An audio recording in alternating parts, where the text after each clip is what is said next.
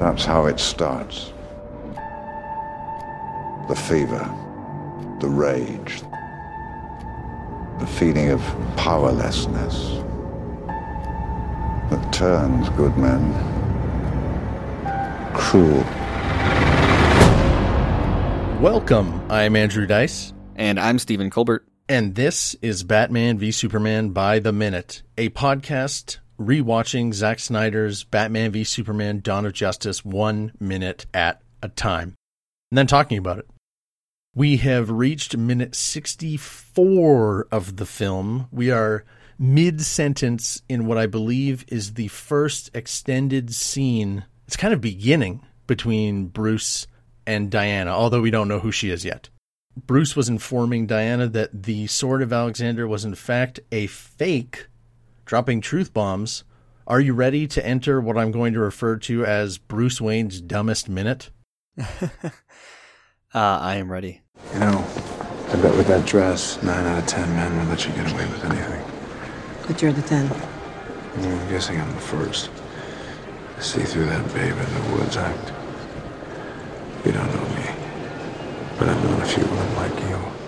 I can't remember if at any point in this movie I was actually like giving Bruce credit to know stuff because we it's weird in a way that like we are also one step ahead of this character because we as the viewer know this is Wonder Woman. Yeah. Well, and I always wonder, uh, especially again in this scene, I always go back to wondering did they intend for us to know? I guess because the casting was announced way ahead of time, so they must have, but it's written as if we're not supposed to know. Totally. Yeah, it like keeps a bit of the artistic integrity. Yeah, exactly. Well, and it's it's um and I and we talked about this in the black and white party. Right. Um but she very much comes off as Catwoman and this I think even extends that a little bit more. hmm This is a very Selina Kyle like socialite at a museum kind of thing. Yeah, I guess the only difference here would be she gets to play full, but at this point she is very, you know, uh she is very much still the the woman that wanted to get away from Bruce at the Right. previous party rather than confronting him because after she reveals that she also knows the real sword is hanging above the bed of the Sultan of Hajar. That's just a really good sounding line. I don't know if there's any more depth no. needs to be. well, I mean there is not a there is not even a Sultan of Hajar.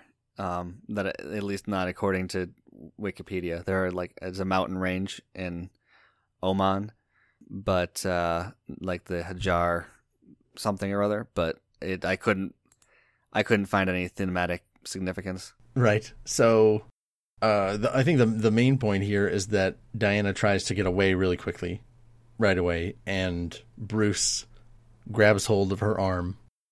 That is, yeah, which is a very. I always find that kind of jar a jarring moment when he does that. Like her Um, looking at his hand. Well, it's it's very aggressive, Mhm. just like the arm arm grab in general, especially if it's a someone you don't know and it's a man doing it to a woman. I've always found to be a very aggressive move because like she, I guess she knows who they they've got a little bit of a playful exchange going on, so maybe it's it's not as weird, but it's it's very um It's like a professional arm grab. Yeah, well, I mean, because he's like she's walking away and he's physically stopping her. Not that there is an actual physical struggle going on, but like if she was trying to run away, like that would that's a like not a cool move, Bruce. hmm Yeah, the dramatic irony being Oh, she could throw him across the room. Yeah, She- and her her look at, at his hand.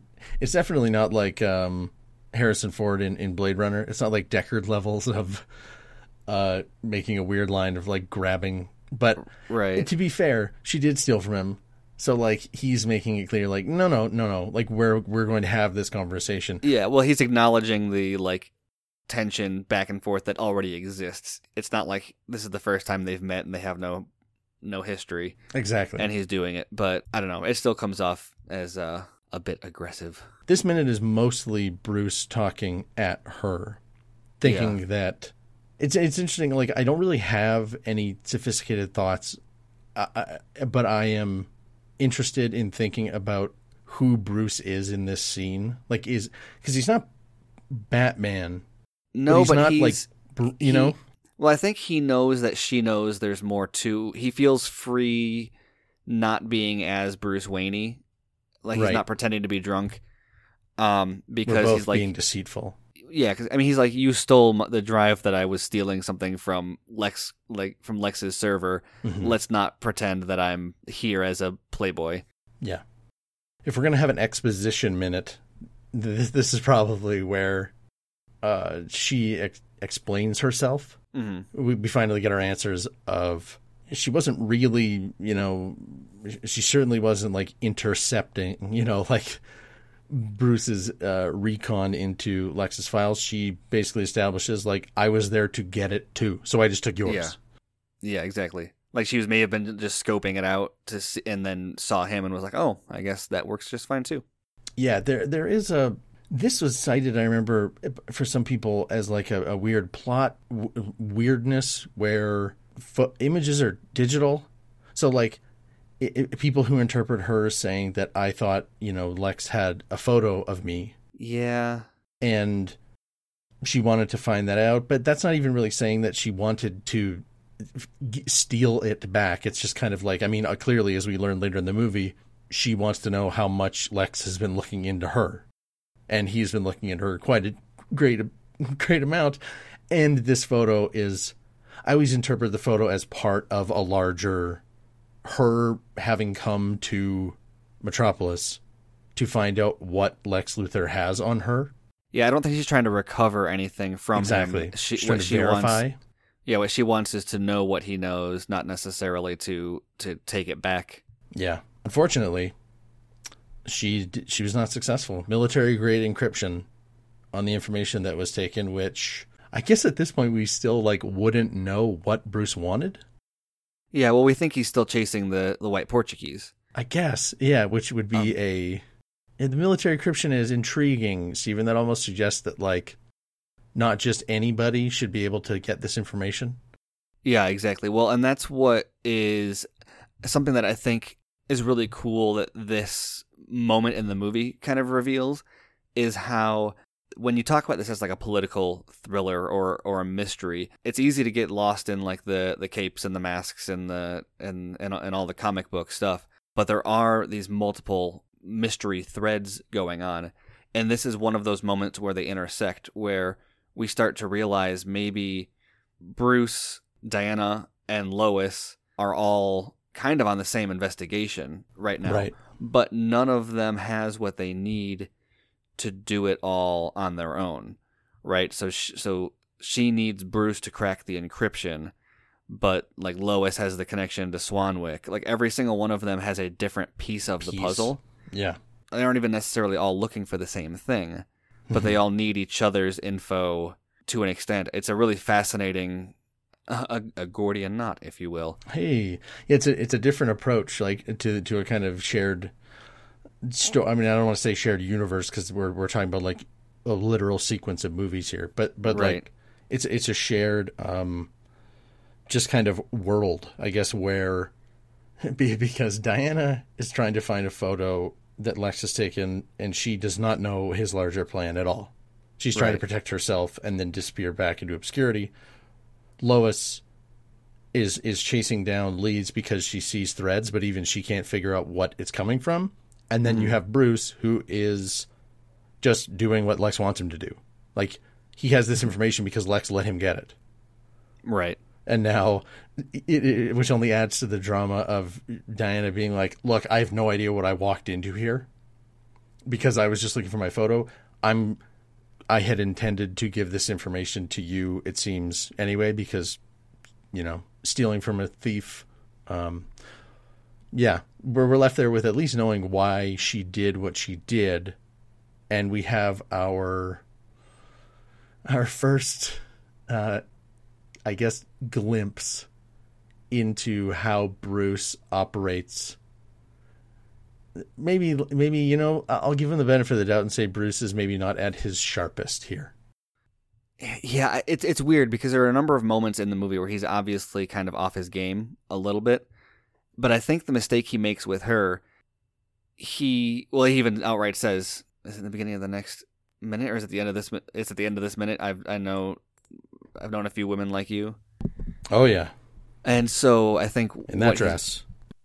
Yeah, and so what he's doing is just kind of assuming like, oh yeah, another one of you know he maybe she's not Selina Kyle, but there's a maybe this is suggesting that there is a Selina Kyle in his past, and so he's like, oh yep, okay, she's she's a uh, beautiful woman who's sh- like schmoozing at a, a social event in a uh, like a striking dress, um, knows a lot about antiquities. She's a, a a burglar of some kind. She you know, stole my my drive.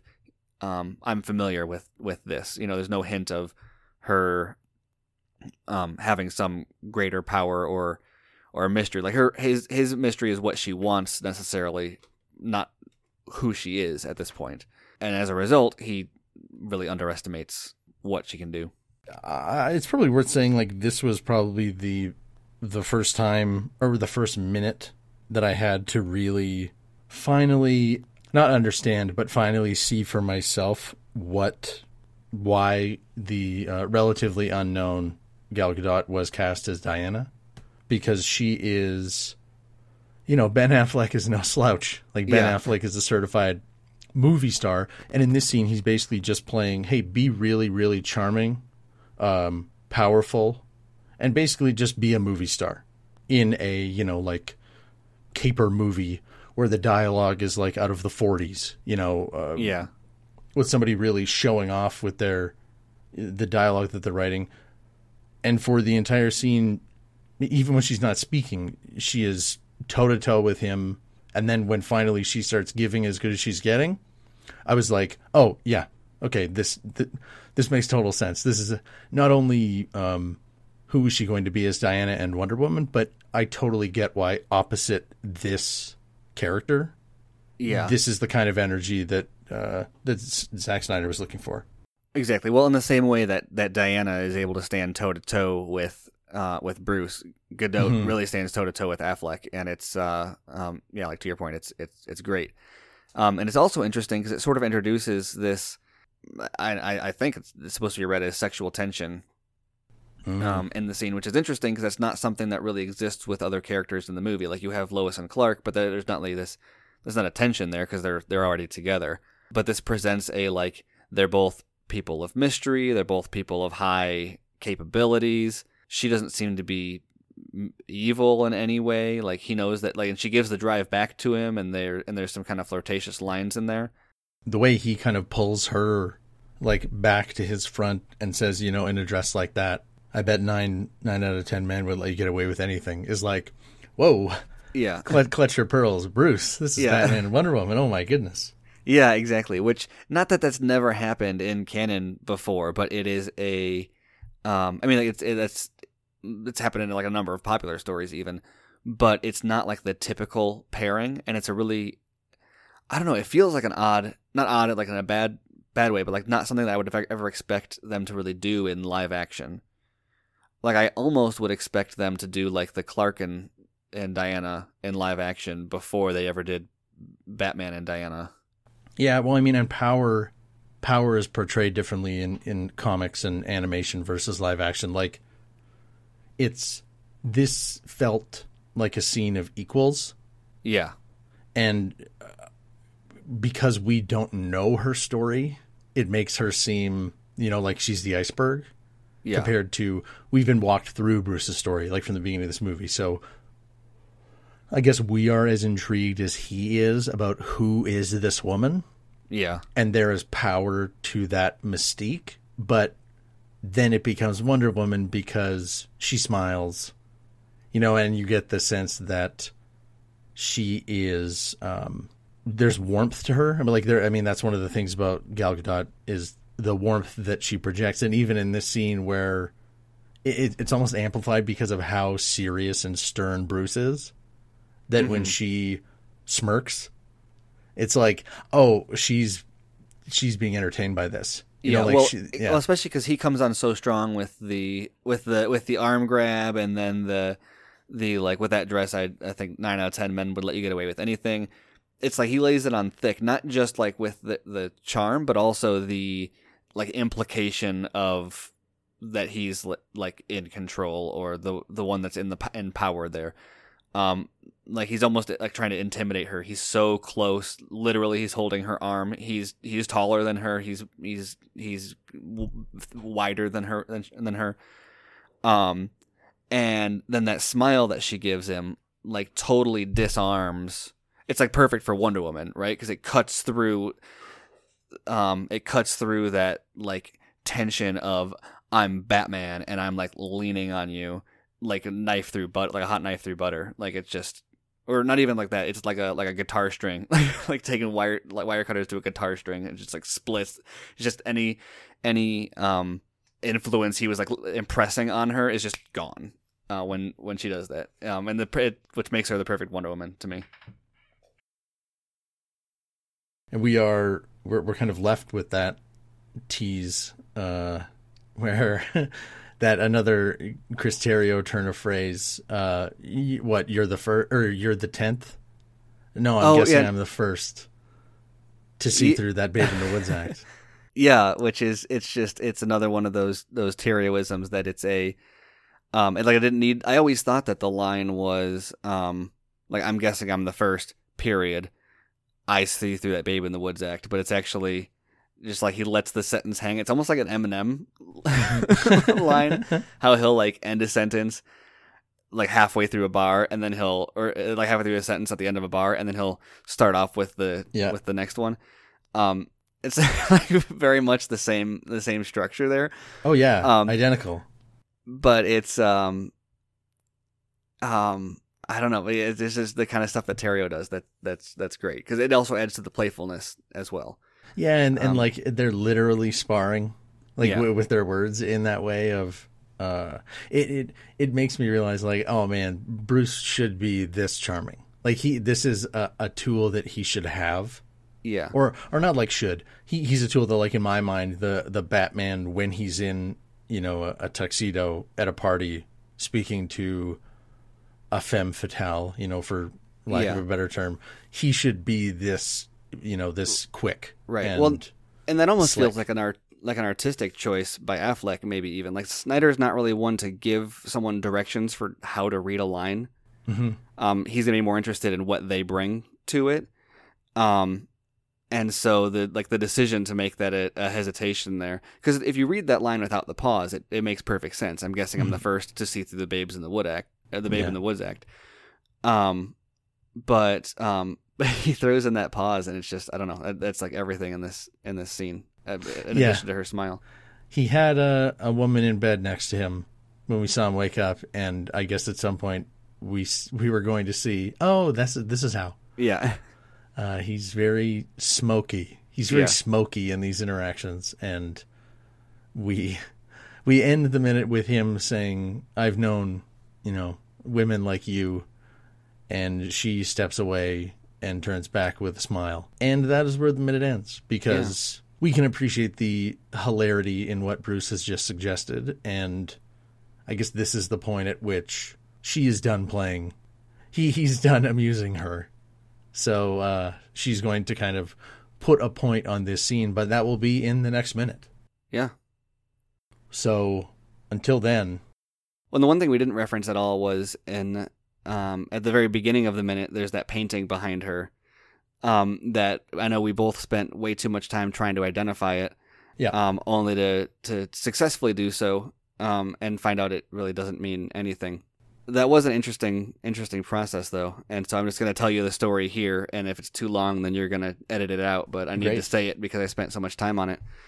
Um, but it's a painting in, in, in BVS, and so like the natural thought is, oh, of course this has some deeper meaning behind it. We need, we need to find out what this is before we do the minute.